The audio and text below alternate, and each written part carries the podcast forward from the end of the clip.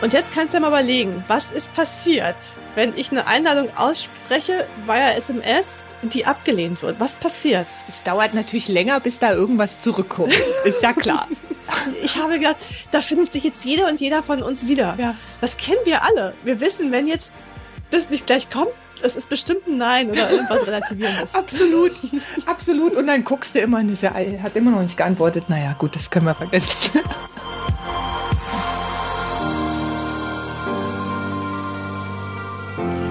Und damit herzlich willkommen zu einer neuen Folge von Talking Bodies, eurem Wissenschaftspodcast rund um Sprache, Gestik und Kommunikation. Wir haben wieder ein paar interessante Sachen für euch zusammengestellt und werfen wieder einen Blick auf unser Interaktionsverhalten und freuen uns, dass ihr dabei seid.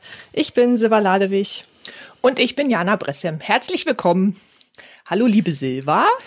Hallo Jana, schön dich zu sehen. Es freut mich auch.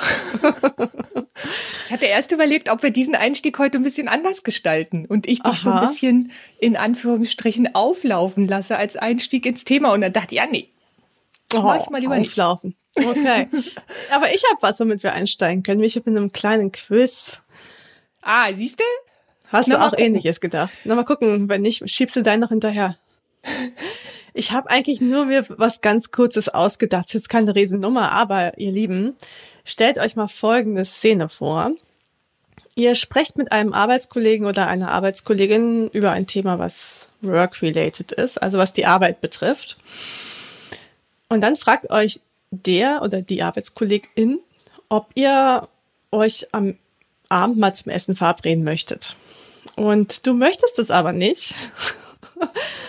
Ja, was macht ihr? Also er oder sie fragt, ob ihr euch mal zum Essen verabreden möchtet. Und was machst du? Antwort A.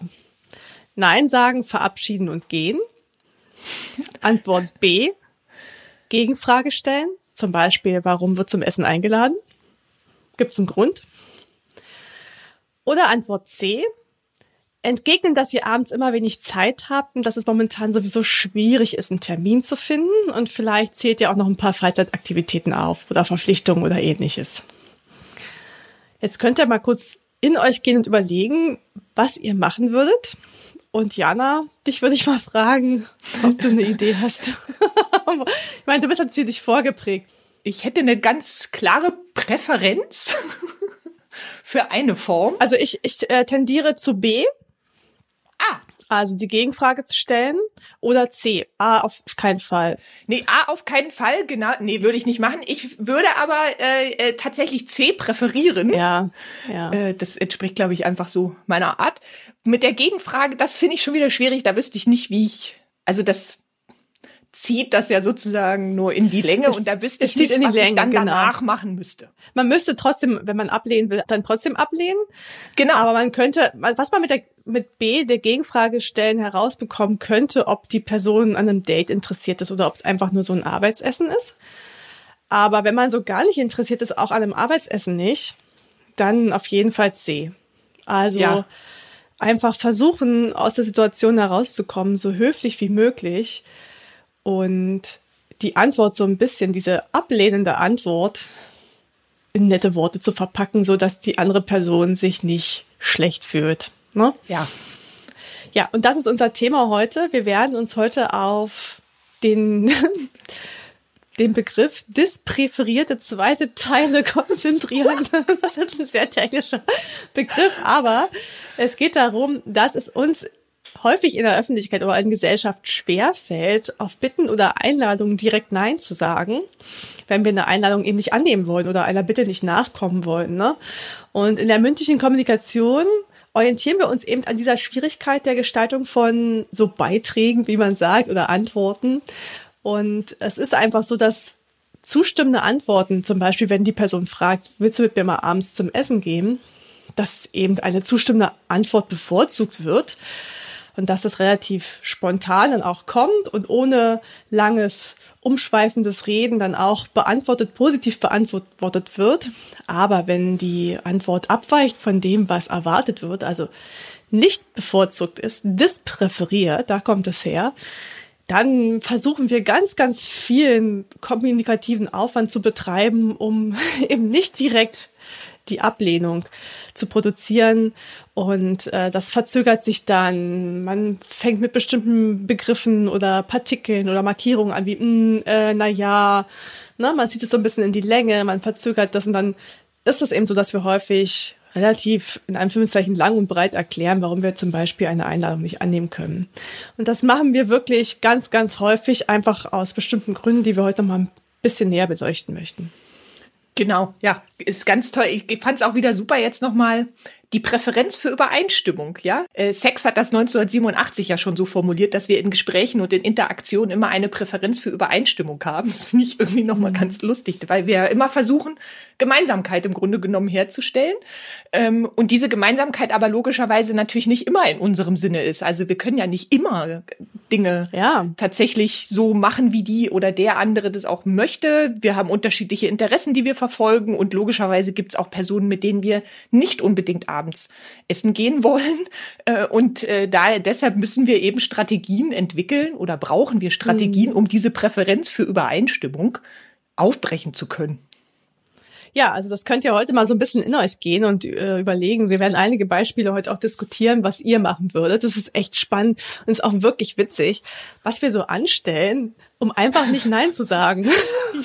also das ist einfach mal wieder so total ja, einfach witzig, wie wir uns bewegen in sozialer Interaktion, dass wir bestimmte Sachen einfach umgehen, um, um nicht unhöflich zu sein, um so, nicht so einen gesichtsbedrohenden Aspekt auf die Interaktion zu werfen. Ja, gesichtsbedrohend kam ja schon häufig vor hier im Podcast, dass die andere Person sich einfach nicht ertappt fühlt, dass sie vielleicht zu weit gegangen ist, vielleicht schon Interesse gezeigt hat und das dann auch sichtbar geworden ist und so weiter und so fort. Das spielt und schwingt einfach ganz viel mit. Ne?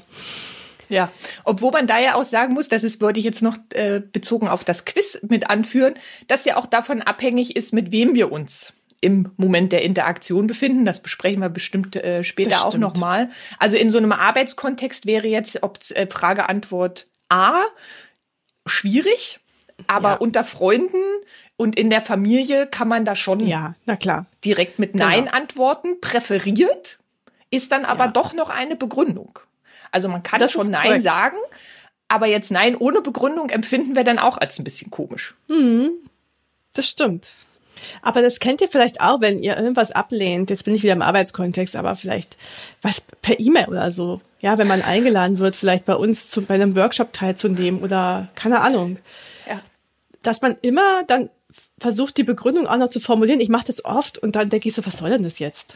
Und dann lösche ich es und sage, nein, ich habe keine, es geht nicht. Punkt. Aber man ist so in diesem Muster drin, dass man versucht, sich zu erklären, warum man das jetzt ablehnt. Kennt ihr vielleicht auch?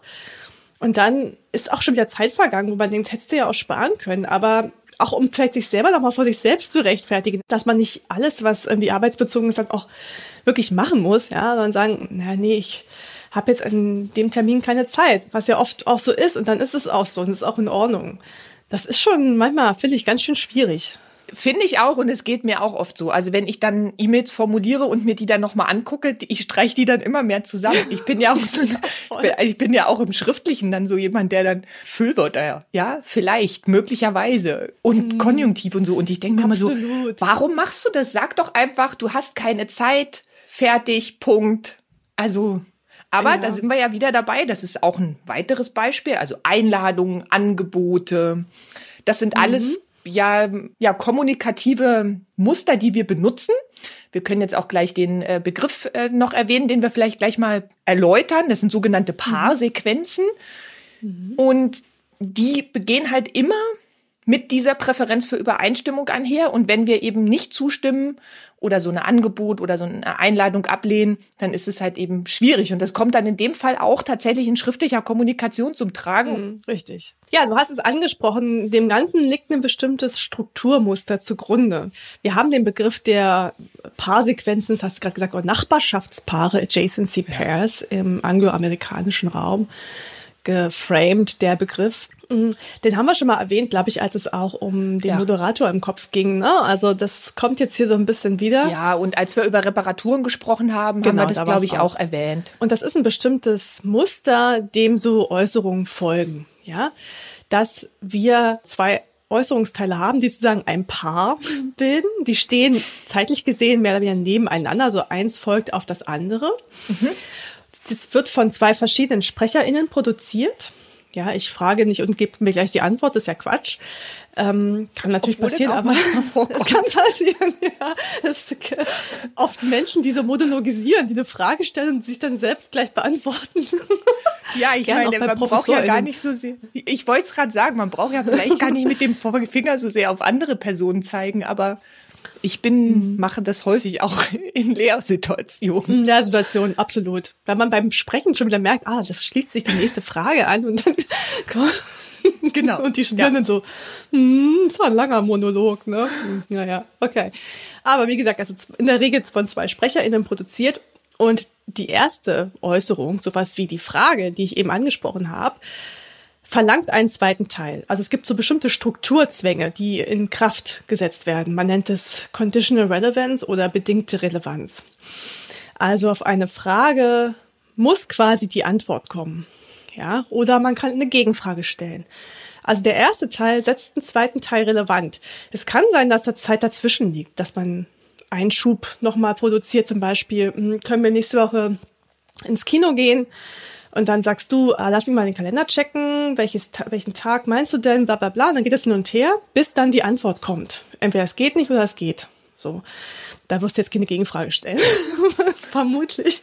Warum willst du ins Kino gehen, liebe Silber? Das kann man natürlich auch machen. Aber bei diesem Beispiel ist das jetzt relativ klar. Also ja. ein Teil setzt den anderen relevant. Es muss quasi die Antwort kommen, ja. Und andere Arten dieser Nachbarschaftspaare sind sowas wie Gruß, Gegengruß, Einladung, Zusage oder Absage, Angebot, Ablehnung, Annehmen des Angebots und so weiter und so fort. Ja, und das findet ihr häufig in so dieser Interaktion der sprachlich, auch gestischen Kommunikation. Jetzt muss ich gerade, deswegen habe ich gerade ein bisschen gestockt, an unsere erste Folge denken, als wir über den Handschlag gesprochen haben. Da war das ja auch so, ne? mhm. ne? Haben wir auch darüber gesprochen, dass wenn man grüßt, muss man zurückgrüßen, sonst ist das genau. sozial gesehen eine schlechte Situation oder wirft schlechtes Licht auf die soziale Beziehung. Wir können versuchen, das zu verhindern, indem wir in der Zeit schnell was anderes machen oder so, aber es ist, wenn schon einer gegrüßt hat, schwierig. Also wenn einer angefangen hat, muss im Grunde der zweite Teil kommen. Genau, und wenn der nicht kommt, äh, dann, das haben wir damals auch besprochen, hatten wir uns äh, sozusagen an dieses Szenario ja auch auf der Straße erinnert. Wenn, mhm. wenn der nämlich nicht kommt, dann fängt man auch sofort an, Vermutungen darüber anzustellen, warum denn da jetzt kein Gegengruß kam. Also die Person hat mich nicht gesehen. Die will mich nicht sehen. Richtig. Die ignoriert mich absichtlich. Und mhm. ja, also man versucht sozusagen gleich zu ergründen, warum eben dieser zweite Teil dieses Nachbarschaftspaares oder dieser Paarsequenz eben nicht aufgefüllt wird. Genau. Genau da kommen wir gar nicht raus. Das ist total lustig. Nee. Also nicht nur bei den Begrüßungen, aber auch Bewertungen, ja, ja. Angebote. Ja. Ich habe noch was für Komplimente mitgebracht für später. Ah, das also, hören wir gleich. Genau. Sehr schön. Ja. Lass uns noch kurz zurückkehren zu diesen Nachbarschaftspaaren und der sogenannten Präferenzorganisation. du hast ja. das ja auch schon angesprochen. Und das, da kommt auch der Titel her, das präferierte zweite Teile. Ich bin gespannt, Jana, auf welchen Titel wir uns für diese Folge ja. einigen können. Habe ich mir, habe ich mir heute auch gedacht. Ich dachte mir so, boah, wir können das nicht das präferierte zweite nee. Teile nennen. Würde nie einer einschalten. Also im Moment steht das noch nicht fest. Genau. Ja, also Präferenzorganisation heißt, das haben wir ja schon jetzt angesprochen, auch mit unseren Beispielen, dass in der Regel eine bestimmte Erwartungshaltung mit diesem ersten Äußerungsteil einhergeht. Angebot, Annahme, Frage, Antwort. Und es diese, diese zweiten Teile, die ich gerade genannt habe, zum Beispiel ich mache ein Angebot oder ich spreche eine Einladung aus und erwarte, dass die Person annimmt, das sind dann die bevorzugten zweiten Teile, ja, die bevorzugten Sequenzen. Und die kommen auch nicht verzögert oder so. Das sagen wir right away. Also wir sagen, wir sprechen die Antwort, die positive Antwort aus. Da wird nicht viel rumlaviert, da gibt's nicht viel Sprachmaterial, was da zum Einsatz kommt oder Blick oder Gesten, keine Ahnung. Das ist also unmarkiert, so sagen wir das im, äh, im linguistischen Sinne. Und dann gibt's eben die nicht bevorzugten, die schwierigen zweiten Teile, die diese sind, die nicht erwartet werden. Und da wird es dann so, dass wir das verzögern, dass wir sehr, sehr viel Sprachmaterial, Communicative Effort, also kommunikativen Aufwand betreiben, um diesen zweiten Teil in gewisser Weise zu produzieren und nicht direkt Nein zu sagen. Ja, was aber auch lustig ist, wenn man jetzt nochmal drüber nachdenkt, ja, es gibt immer zwei Teile und wir produzieren einen zweiten Teil, aber was ich an dieser Geschichte dann auch immer gut finde, ist, der zweite Teil muss auch passen. Also auf einen Gruß mhm. muss ein mhm. Gegengruß kommen. Wenn wir jetzt sozusagen uns aus dem Portfolio der Nachbarschaftspaare ein anderes aussuchen und auf einen Gruß eine Frage stellen, ist das auch nicht präferiert. Ne? Nee, das, das ist heißt, richtig, es müssen ja. sozusagen mhm. auch immer die, die Paare sein, die Paarteile sein, die gut aufeinander passen. Deshalb ist zum Beispiel auch eine Gegenfrage bei einer Frage immer ein bisschen schwierig. Es mhm. kommt auch auf den Kontext an. Also wenn man jetzt zum Beispiel wieder noch mal im didaktischen Kontext ist und man eine Frage stellt oder ein Student oder eine Studentin eine Frage stellt, dann ist das ein Muster, was man häufig einsetzt. Eine Gegenfrage, um die Person zum Nachdenken anzuregen und vielleicht darauf implizit darauf hinzuweisen, dass die Frage vielleicht auch selbst beantwortet werden kann. Aber so im Normalen ist eine Gegenfrage auf eine Frage dispräferiert. Ja, ja. Ist ja auch der neue Terminus technicus ähm, Whataboutism, ne? Ach so. Kennst du vielleicht aus politischen Sendungen, wenn jemand eine Frage gestellt bekommt und damit einer Gegenfrage quasi die Frage beantwortet, Aha. die auch auf ein anderes Thema hinleitet. So, ja, also mhm. nicht nur eine Gegenfrage, sondern zum Beispiel, wie stehen Sie zu Waffenlieferungen? Und dann sagt ein Politiker oder eine Politikerin, wie war das damals im Irak? Haben wir da auch Waffen geliefert? Und dann äh, sagt die, der Moderator, die Moderatorin, na, Sie, wir lenken jetzt vom Thema ab. Bitte beantworten Sie meine Frage. Wie steht Sie zur Waffenlieferung bezogen auf die Ukraine zum Beispiel? Ne? Und dann ist es zwar eine Gegenfrage, die aber auch häufig einen anderen Frame produziert oder eben auch eine andere Idee produziert, die dann von dem eigentlichen ablenkt. Ja, da ist dann mit diesem Strukturzwang sozusagen gearbeitet worden, das, was kommen muss, aber es ist mit der Gegenfrage gearbeitet worden, damit man vielleicht ein anderes Thema einleitet, ja. Müsst ihr mal drauf achten. Und das nennt sich Whataboutism. Den Begriff hatte ich noch nicht gehört. Whataboutism. Ah, interessant. Okay. Ja, ich weiß nicht, ob das immer mit einer Gegenfrage einhergehen muss. Ich glaube nicht. Es geht einfach darum, dass du mit einer, dieses What about ist ja, ja eine ja. Gegenfrage. Mhm. Also, also ist ja eine Frage, die als Gegenfrage genutzt werden kann aber was ist denn mit dem und dem? Ah, okay, ist also eher so dieses sprachliche Muster, was man in solchen Kontexten einsetzt, äh, was mit diesem Begriff dann bezeichnet wird. Nicht, ja, auch, aber nicht nur. Ah ja, okay. Es geht eher um die kommunikative Handlung, dass du halt ah, ja, okay. in gewisser Weise so platt gesprochen ablenkst. Mit einem anderen ja. Thema, was vielleicht related ist, also mit dem Verbindung Aha. steht, aber nicht genau die Frage beantwortet. Also, mhm. dass du deinen Blick auf ein anderes Phänomen lenkst was weiß ich, irgendeinen anderen Krieg in der Welt, um nicht sozusagen auf den Krieg in der Ukraine beispielsweise einzugehen. Ja. Spannend, das hatte ich noch nicht, hatte ich mhm. noch nicht mhm. gehört. Ja. Gut, also wenn ihr euch daran erinnert, was wir auf jeden Fall vermeiden in Gesprächen, ist Schweigen. Ne? Denkt dran, Schweigen ist immer schwierig. Wir wollen nicht, dass lange Pausen entstehen. Deshalb sind wir daher auch unter kommunikativem Druck. Bei Reparaturen haben wir das ja auch äh, zuletzt besprochen, dass es eben darum geht, solche Problemstellen dann auch schnell zu bearbeiten, weil man da gern schnell drüber hinwegkommt. Und Schweigen wollen wir nicht. Deshalb machen wir Öms und ja. Oder aber, mhm. schön finde ich auch so eine Strategie ne, mit so Einschränkungen das ist das, was du vorhin beim Quiz ja auch schon angesprochen mhm. hast, prinzipiell schon, aber ich bin ja nicht abgeneigt. Das könnte man schon mal machen und dann kommt sozusagen die Erklärung. Also ich finde, da sind wir schon sehr, sehr kreativ. Ich finde, so ja. Meta-Kommentare werden auch häufig ähm, genannt, sowas wie tut mir leid. Das finde ich jetzt aber gar nicht so dispräferiert aus meiner eigenen subjektiven Erfahrung, aber wahrscheinlich ist das schon so weit so in unserem kommunikativen. Nee, nee, es kündigt an, dass es dispräferiert ist. Also es gibt bestimmte sprachliche Ausdrücke, die wir dann nutzen, wie zum Beispiel erstmal dieses äh, erstmal die zeitliche Verzögerung.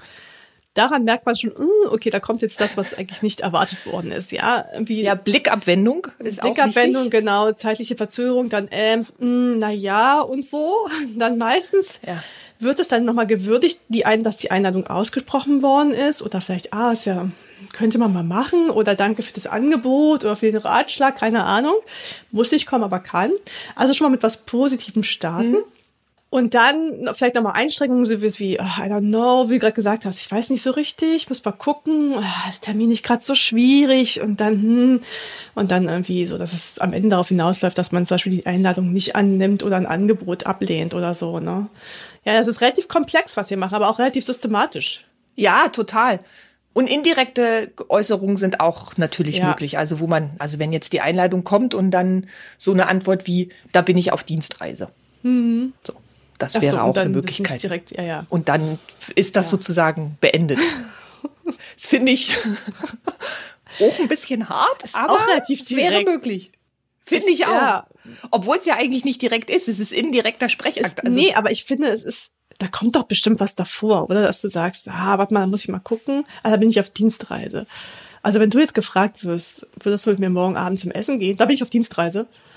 Da, da glaube ich nicht, oder?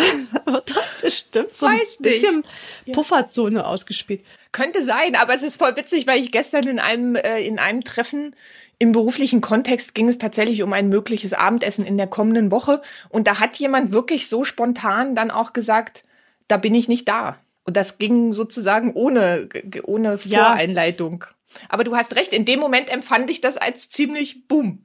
Das war schon sehr präsent da, ja, genau. Ist ja auch eine Möglichkeit, um sozusagen auch ein bisschen Macht zu demonstrieren oder zu kreieren ja, oder sich auf eine, als eine Person zu konstruieren, die eine gewisse Power hat und sagen kann, okay, ja. da kann ich nicht, also ihr müsst euch was anderes überlegen, ohne viel Umschweife. Ja, das ja. kann man natürlich auch nutzen, sehr, dass man sehr direkt ist dann, ja. Was nochmal wichtig ist, dann kommen wir vielleicht nochmal zu anderen Sachen, dass diese, diese Idee der Präferenz jetzt nicht psychologisch motiviert ist. Also auch in gewisser Weise, aber es geht nicht darum, dass das jetzt individuelle Wünsche oder Sehnsüchte sind, die da irgendwie mit verbunden sind. Ja, wir erwarten hm. schon was Positives, wenn ich eine Einladung ausspreche. Ja, das wäre schon auch psychologisch, aber es ist auch sehr sozial, ja, dass es halt so eine soziale genau. Struktur ist. Und dass es eben bestimmte strukturelle Phänomene sind, die wir da beobachten können und die wir sozusagen SprecherInnen übergreifend auch wirklich so machen. Mhm. Ja. Und das muss man da im Hinterkopf behalten. Und wenn man mal ganz offen das auch sagt, sind diese strukturellen Gesprächsorganisationszwänge stärker als das, was sozusagen noch damit verhandelt wird. Also mhm. die, ne, deshalb so, werden ja diese mhm. Paarsequenzen auch häufig so als die Basiseinheit der Interaktion bezeichnet, weil die eben, wir haben darüber auch schon gesprochen, eben die Abfolge von Gesprächen ja auch vorantreiben. Mhm. Und so eine psychologischen Aspekte, die da vielleicht auch mit ins Spiel kommen könnten, die sind dem immer nachgeschaltet. Das ist aber mhm. ganz spannend. Vielleicht können wir später nochmal drüber reden, wenn ich das mit den Komplimenten erwähne. Da bin ich bei der Recherche jetzt auch, auch etwas gestoßen, wo ich dachte, hm, Komplimente sind ja ein Beispiel für solche Paarsequenzen.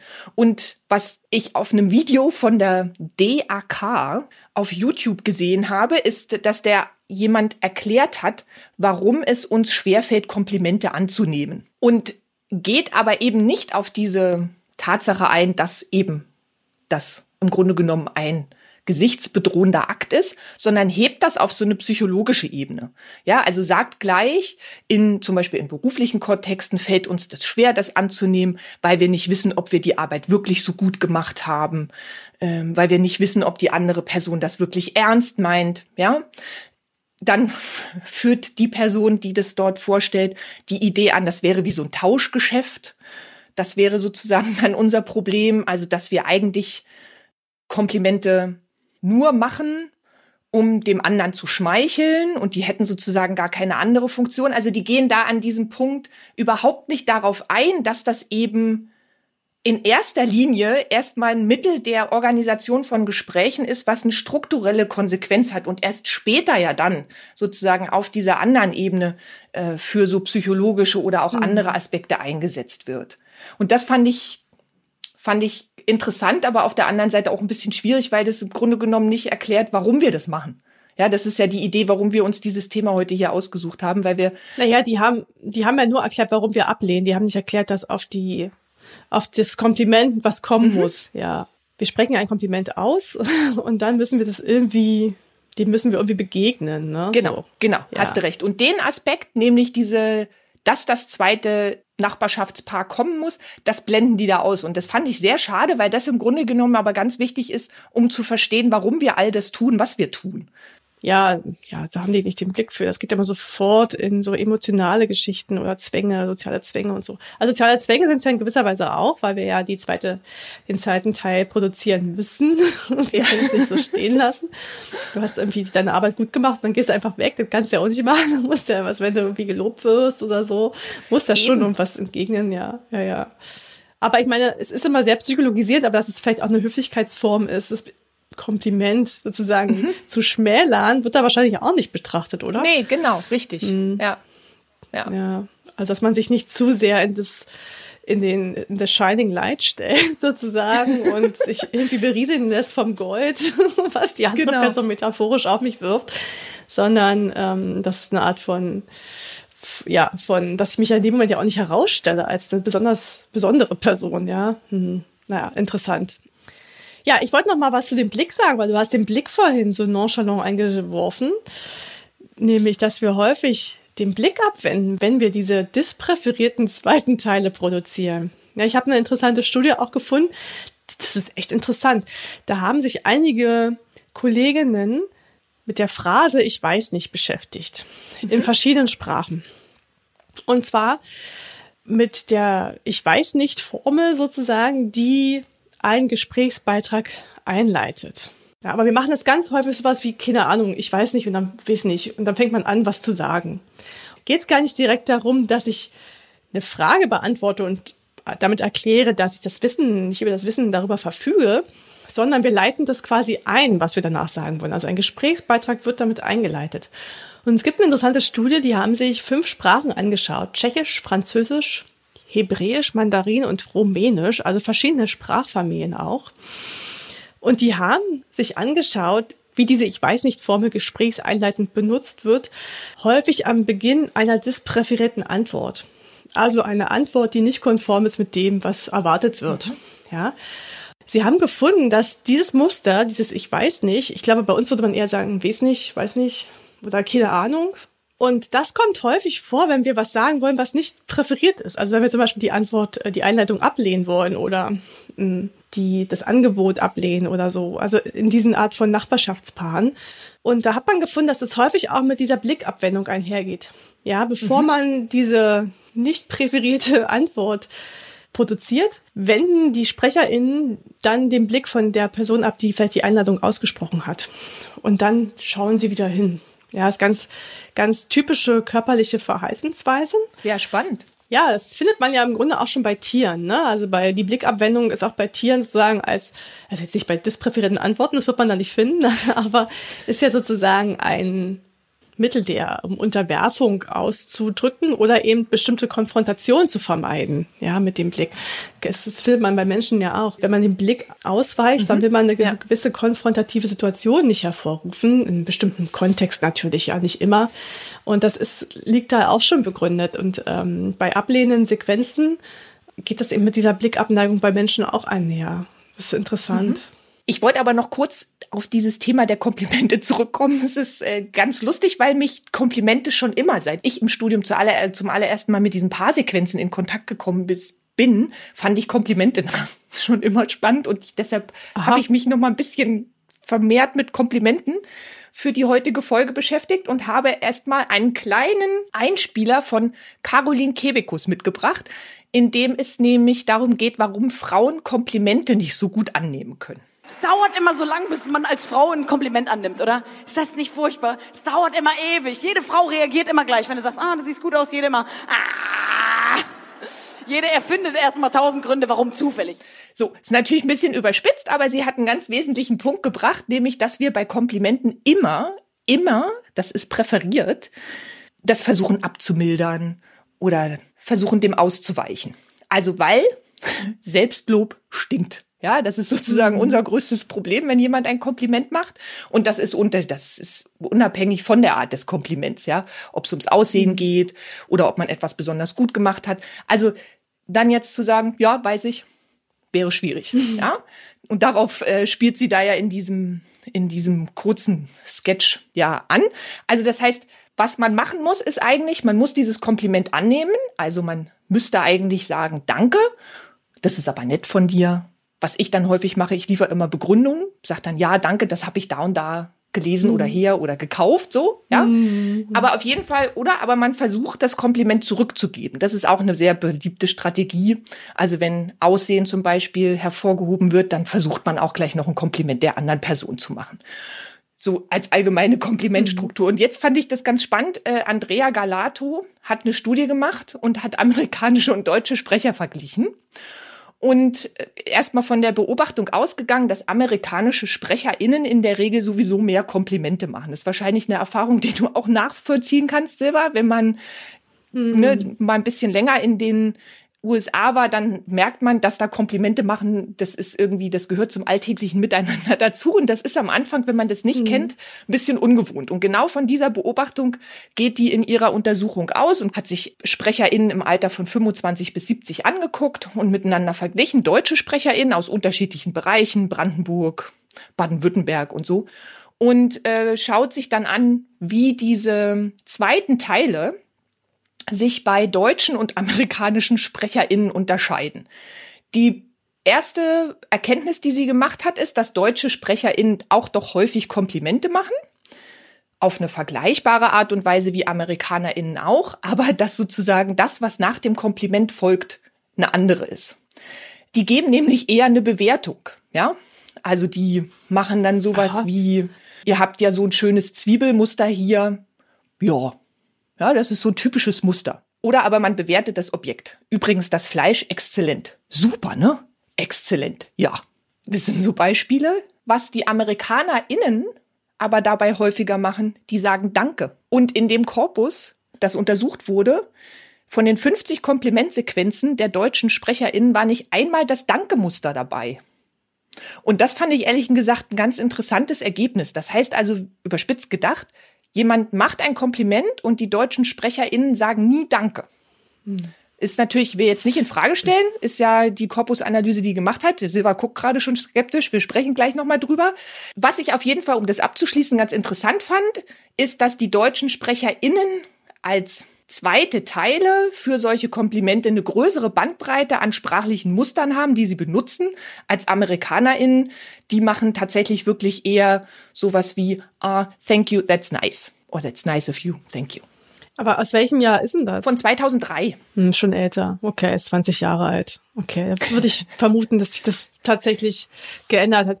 Ich glaube tatsächlich, dass wir mehr Danke sagen oder öfter Danke jetzt auch sagen, aber dass wir es trotzdem nochmal relativieren. Oder sowas wie, hm, also affirmativ zustimmen auch, ja, ja, was, was so ein bisschen anderer Weg ist, Danke zu sagen, so ja. nicken, ja, und dann nochmal was dazu sagen. Das glaube ich auch, aber ich glaube schon auch, dass, dass das sich geändert hat. Genau, deshalb dachte ich, muss ich das auch bringen, weil ich nämlich mein Bauchgefühl auch wäre, also das wäre wirklich sehr, sehr unhöflich, wenn man gar nicht Danke sagt. Ja. Also ich gebe dir recht, einfach nur Danke sagen ist wahrscheinlich nicht das, was wir tun, sondern wir fügen dem noch etwas hinzu. Ich frage mich auch, was, was sozusagen körperlich passiert. Also, dass man dann nickt, was in gewisser Weise auch nochmal das Kompliment annimmt. Vielleicht nicht ein Danke ist, ob, obwohl man auch mit Nicken Danke sagen kann. Auch häufig am Straßenverkehr. so wie meine Tochter immer warum nickst du denn dann immer so und sagst Danke? Die hören dich doch gar nicht. Na, dann sehen sie wenigstens, dass ich es mache. Ne? Also man kann auch mit Nicken sozusagen danken. Und das setzen wir auch in bestimmten Kontexten ein. Ich kann mir ja schon vorstellen, dass das körperlich dann auch da passiert. Ja, das ist natürlich da überhaupt nicht thematisiert worden. Aber es, es zeigt eine gewisse Tendenz und die ist, glaube ich, schon auch noch da, dass wir häufig in so einem relativierenden Modus sind wenn es um Komplimente genau, geht. Genau, genau. Dieser mhm. relativierende Modus und das ist ja auch das, weshalb ich diesen Einspieler da gebracht habe. Das ist, glaube ich, tatsächlich etwas, was wir immer noch machen. Da hast du recht. Aber auf die Frage, ob das heute immer noch so ist mit dem fehlenden Danke, habe ich mich, die Frage habe ich mir auch mhm. gestellt. Und ich würde vermuten, dass wir da vielleicht ein bisschen veramerikanisiert schon sind mhm. in unserem Sprachgebrauch, dass wir da jetzt viel, viel häufiger auch Danke sagen. Also ja, aber vielleicht das aber auch eher annehmen. Also dass dieser Impuls, immer alles abzulehnen, dass das gar nicht mehr so stark ist. Es wäre auf jeden Fall spannend, sich das jetzt nochmal anzugucken. Da gab es mhm. nicht so viele neuere Studien. Ich weiß nicht, ob das so ein bisschen, ne, Wissenschaft ist ja auch immer, gibt bestimmte Themen und dann wandert man zum nächsten Thema. Und Komplimente scheint so ein Thema zu sein, das ist jetzt irgendwie abgearbeitet. Da gab es jetzt nicht viel Neues dazu. Das würde mich mal interessieren, wie das, wie das ist. Ich habe gedacht, vielleicht kann man das mal mit Studierenden irgendwie so ein kleines Komplimente-Projekt machen. Was mich interessieren würde dabei, wenn du so ein Komplimente-Projekt machst, ist, das ist mir auch schon häufig aufgefallen, dass man ein Kompliment macht, um die Interaktion zu eröffnen. Also häufig muss ich wirklich auch sagen, Männer. die dann, hm. man sagt, man grüßt sich, hallo, wie geht's? Und dann siehst gut aus. Stimmt. Weißt du? Jetzt, wo du das sagst, ja. Horcht mal an euch jetzt selber rein, ob ihr das auch kennt. Mir würde das gar nicht einfallen. Da hast du recht. Das ist aber etwas, was in der Forschung häufig, also auch thematisiert wird. Wer gibt mehr Komplimente? Und da ist es wohl angeblich so, dass Frauen im Allgemeinen mehr Komplimente machen, aber was Männer häufiger machen, sind Komplimente aufs Aussehen. Und das spielt ja darauf mhm. an, was du mhm. gerade angesprochen hast. Und das stimmt, das ist, könnte ich mir vorstellen, ein Muster, was da häufig benutzt wird, um sozusagen einzusteigen. Super, dich zu sehen. Ja, da kann man sagen, ja, danke. Genau. Ja, es schließt, glaube ich, es geht, glaube ich, in die gleiche Richtung. Wenn man sagt, siehst gut aus, zeigt einfach jetzt nicht, ha, wow, hast dich aber rausgeputzt, so geht's nicht. Also es geht ja eher darum, dass man sagt, Mensch, du siehst, was ist ich, gesund aus, scheint dir gut zu gehen oder irgendwie sowas. Siehst jetzt nicht total depressiv aus wie noch vor drei Monaten oder so. also es geht, glaube ich, in die gleiche Richtung, aber es wird einfach ja. sprachlich anders gemacht. Und oft habe ich mal den Eindruck, bei mir, dass ich dann mich selbst in dem Moment frage, was mache ich jetzt? Sage ich einfach ja, danke. Also ja, danke sage ja. ich dann schon. Aber sage ich das jetzt auch bei ihm, weil es ja in der Regel Männer sind. Und dann komme ich mir komisch ja. vor, wenn ich jetzt, weiß ich, unsere besten Freunde dann jetzt zu einem sage, siehst auch gut aus. Finde ich irgendwie, ich mache das nicht, finde das eigenartig. Weißt du, was ich meine? Absolut. Also könnt ihr mal, könnt ihr mal jetzt auch überlegen, ob, wie das für euch wäre. Ob euch das auch so geht oder ob ihr, wenn ihr Männer seid, das auch macht als Gesprächsauftakt oder einfach um zu sagen, hey, jetzt ist jetzt die Eröffnungssequenz und man sagt verschiedene Sachen, bis man dann irgendwie am Tisch sitzt oder was anderes, so am Grill oder was auch immer man so macht. Ja, genau. Und dann sozusagen in die, in die Themen geht. Aber es ist schon spannend. Also, was man daran merkt, dass Komplimente nicht nur bestimmte Strukturzwänge auferlegen. Ja, man muss was dazu sagen. Mhm. Und dann ist es kulturell etabliert und wahrscheinlich geht es auch dann Geschlecht einher, was ja. man dann so sagt, sondern es kann auch andere Funktionen erfüllen, dass man dann damit das Gespräch eröffnet oder so. Ja, genau.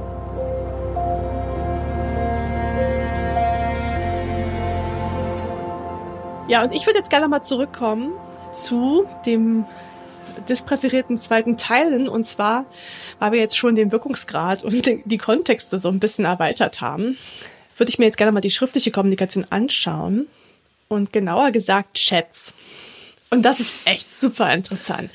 Wenn ihr das jetzt hört, habt ihr bestimmt auch einen Aha-Effekt. Also die Frage, die untersucht worden ist in einer Studie, ist, was passiert, wenn wir Angebote oder Einladungen in SMS oder iMessage oder WhatsApp, was auch immer es ist, aussprechen. Sagen wir dann auch right away nein? oder was passiert? Ja, könnt ihr ja jetzt schon mal ein bisschen überlegen, während ich hier die Studienumstände noch mal ein bisschen erläutere. Man hat 329 SMS-Interaktionen untersucht, an denen 206 weibliche Empfänger dieser Nachrichten untersucht worden sind und 123 männliche Empfänger solcher Angebotseinladungsnachrichten. Und Altersspanne war zwischen 18 und 57, aber ähm, Fokus lag so auf der Altersspanne 18 bis 29. Waren wahrscheinlich die, die am häufigsten vorkamen. Und man hat dann folgende Aufgabe den ProbandInnen gestellt. Sie sollten zehn Anfragen oder Einladungen an FreundInnen oder Verwandte schicken. Und nach Erhalt der Antwort sollten Sie die Zeitspanne zwischen Anfrage und Antwort notieren und auch Screenshots machen. Und jetzt kannst du dir mal überlegen, was ist passiert, wenn ich eine Einladung ausspreche via SMS, die abgelehnt wird? Was passiert? Es dauert natürlich länger, bis da irgendwas zurückkommt. Ist ja klar. ja. Das ist so lustig. Ja. Ich, ich habe gedacht, da findet sich jetzt jeder und jeder von ja. uns wieder. Das kennen wir alle. Wir wissen, wenn jetzt das nicht gleich kommt, das ist bestimmt ein Nein oder irgendwas relativ Absolut, absolut. Und dann guckst du immer und er hat immer noch nicht geantwortet. Naja, gut, das können wir vergessen. und, Kann man genau. vergessen. und auf der anderen Seite oh, aber absolut, wenn du dann sowas kriegst, dann weißt du nicht, wie oft du das Telefon in die Hand nimmst. Das mache ich zumindest. Genau. Vielleicht macht es ja die ein oder andere von euch auch. Ich lese diese Nachricht auch gefühlt 30 Mal. Und dann denke ich mir, naja gut, Info, die Info bleibt immer gleich. Du musst nur drauf reagieren. Aber irgendwie habe ich das Gefühl, je öfter ich das ja. lese, umso wahrscheinlicher ist es dann, dass ich dazu eine Einstellung entwickle. Ich weiß es nicht. Also, ja. Ja, oder dass man halt überlegt, wie man antwortet, um, um höflich zu sein, ja. Oder dass man halt sieht, wenn, wenn ich jetzt zum Beispiel eine Einladung ausspreche und man dann sieht, dass die Person antwortet und du siehst diese Pünktchen ja. und dann geht's auch wieder weg, dass die Person aufhört zu schreiben, weil sie vielleicht noch immer Ja, ja. überlegen ist und merkst, ah, okay, ähm, ja. wird dann vielleicht doch abgelehnt oder so. Das ist auf jeden Fall super lustig. Es ist auf jeden Fall so, dass, das jetzt nochmal zu, zu der Studie zurückzukommen und zu den Ergebnissen, dass bei der Studie auf eine Anfrage oder Einladung, die eben abgelehnt wurde, es mindestens eine Minute gedauert hat, bis die äh, Antwort produziert worden ist. Ja, also wenn wenn die Antwort eine Minute gedauert hat, bis sie produziert worden ist, war die Wahrscheinlichkeit höher, dass es ein Nein ist, anstatt ein Ja. Das habe ich auch gerade noch überlegt. Also wenn du dann auch noch, also wenn vorher so ein Gespräch war und dann geht's immer hin und her und hin und her und hin und her und dann machst du sowas und dann kommt nix. Das Ja, ist genau. noch schlimmer, finde ich. Als Total. wenn du gar nicht eine vorher eine Interaktionssequenz hattest und einfach nur Ja. was schickst. Okay, naja, dann hat die das noch nicht gesehen oder sowas. Aber wenn Richtig. du vorher schon ne, den Austausch hattest und dann boom, denkst dir so, ach Gott. Das ist, dann ist es noch markierter, dann sticht es noch Ja. mehr hervor, ne? Dass es eben dann der Abbruch ist von diesem Kommunikationsfluss und von der Dynamik, die da etabliert worden ist. Genau. Ja, wie im Gespräch, ne? Wenn sich das Gespräch so normal weiterentwickelt und dann sagt einer irgendwas und dann boom. Und dann verzögert sich in irgendeiner Form, ja. Oder gibt irgendwie, gibt eine andere Dynamik dann im Gesprächsfluss. Also ihr seht auch im Messaging-Bereich orientieren wir uns an diesen verschiedenen sozialen Normen, sage ich jetzt mal in Anführungszeichen, die wir auch in der gesprochensprachlichen Interaktion sehen. Und ja, da produzieren wir auch diese Ver Verzögerungen. Wir werden jetzt nicht ähm, naja, hm oder sowas schreiben, aber es diese erste Verzögerung wird dann eben durch die zeitliche Dauer produziert, ne? Das ist schon irgendwie Spannend. lustig.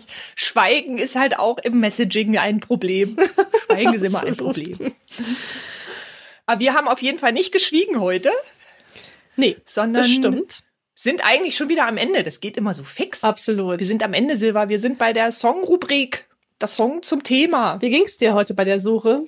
Naja, ich habe es mir einfach gemacht. Ich habe einfach mit dem Thema, auf was ich mich heute eingeschossen habe, nämlich Komplimente weitergemacht. Und habe vielleicht, wenn man, naja, könnte sein, dass es jetzt so ein bisschen nicht eine Überraschung ist. Den Song, den ich mitgebracht habe. Ich spiele ihn an. Bin gespannt. Ich glaube, er wird recht schnell erkannt. Ich wollte dir nur Absolut. mal eben sagen, Cool. dass du das Größte für mich bist. Das war Sportfreunde Stiller mit ein Kompliment. Sehr, sehr Wahnsinnig Gut. kreativ, wa? Nee, ich find's gut. Ich find's gut, mal was deutschsprachiges haben wir selten. Ja. Ja, ich habe mich ein bisschen schwer getan heute. Echt? Ich habe so interessante für mich, finde ich jetzt, um mich jetzt mal selbst zu loben. Aber das Eigenlob stinkt ja so, ich weiß. Aber ich habe irgendwie so interessante Titel auch gefunden. Sowas, ich wollte sowas wie How to Say No, Can't Say No, solche Sachen. Und das Ah, ja. waren immer so Metal-Songs oder totales, Schm- totale Schmacht-Songs. Da hatte ich irgendwie keine Lust drauf. Und dann hatte ich was. Jana, du wirst sofort wissen, was es ist was ich eingegeben habe in meine Mediathek und es kam folgendes bei raus. Ich spiel's an. Du wirst sofort hören, worum es geht. Ja.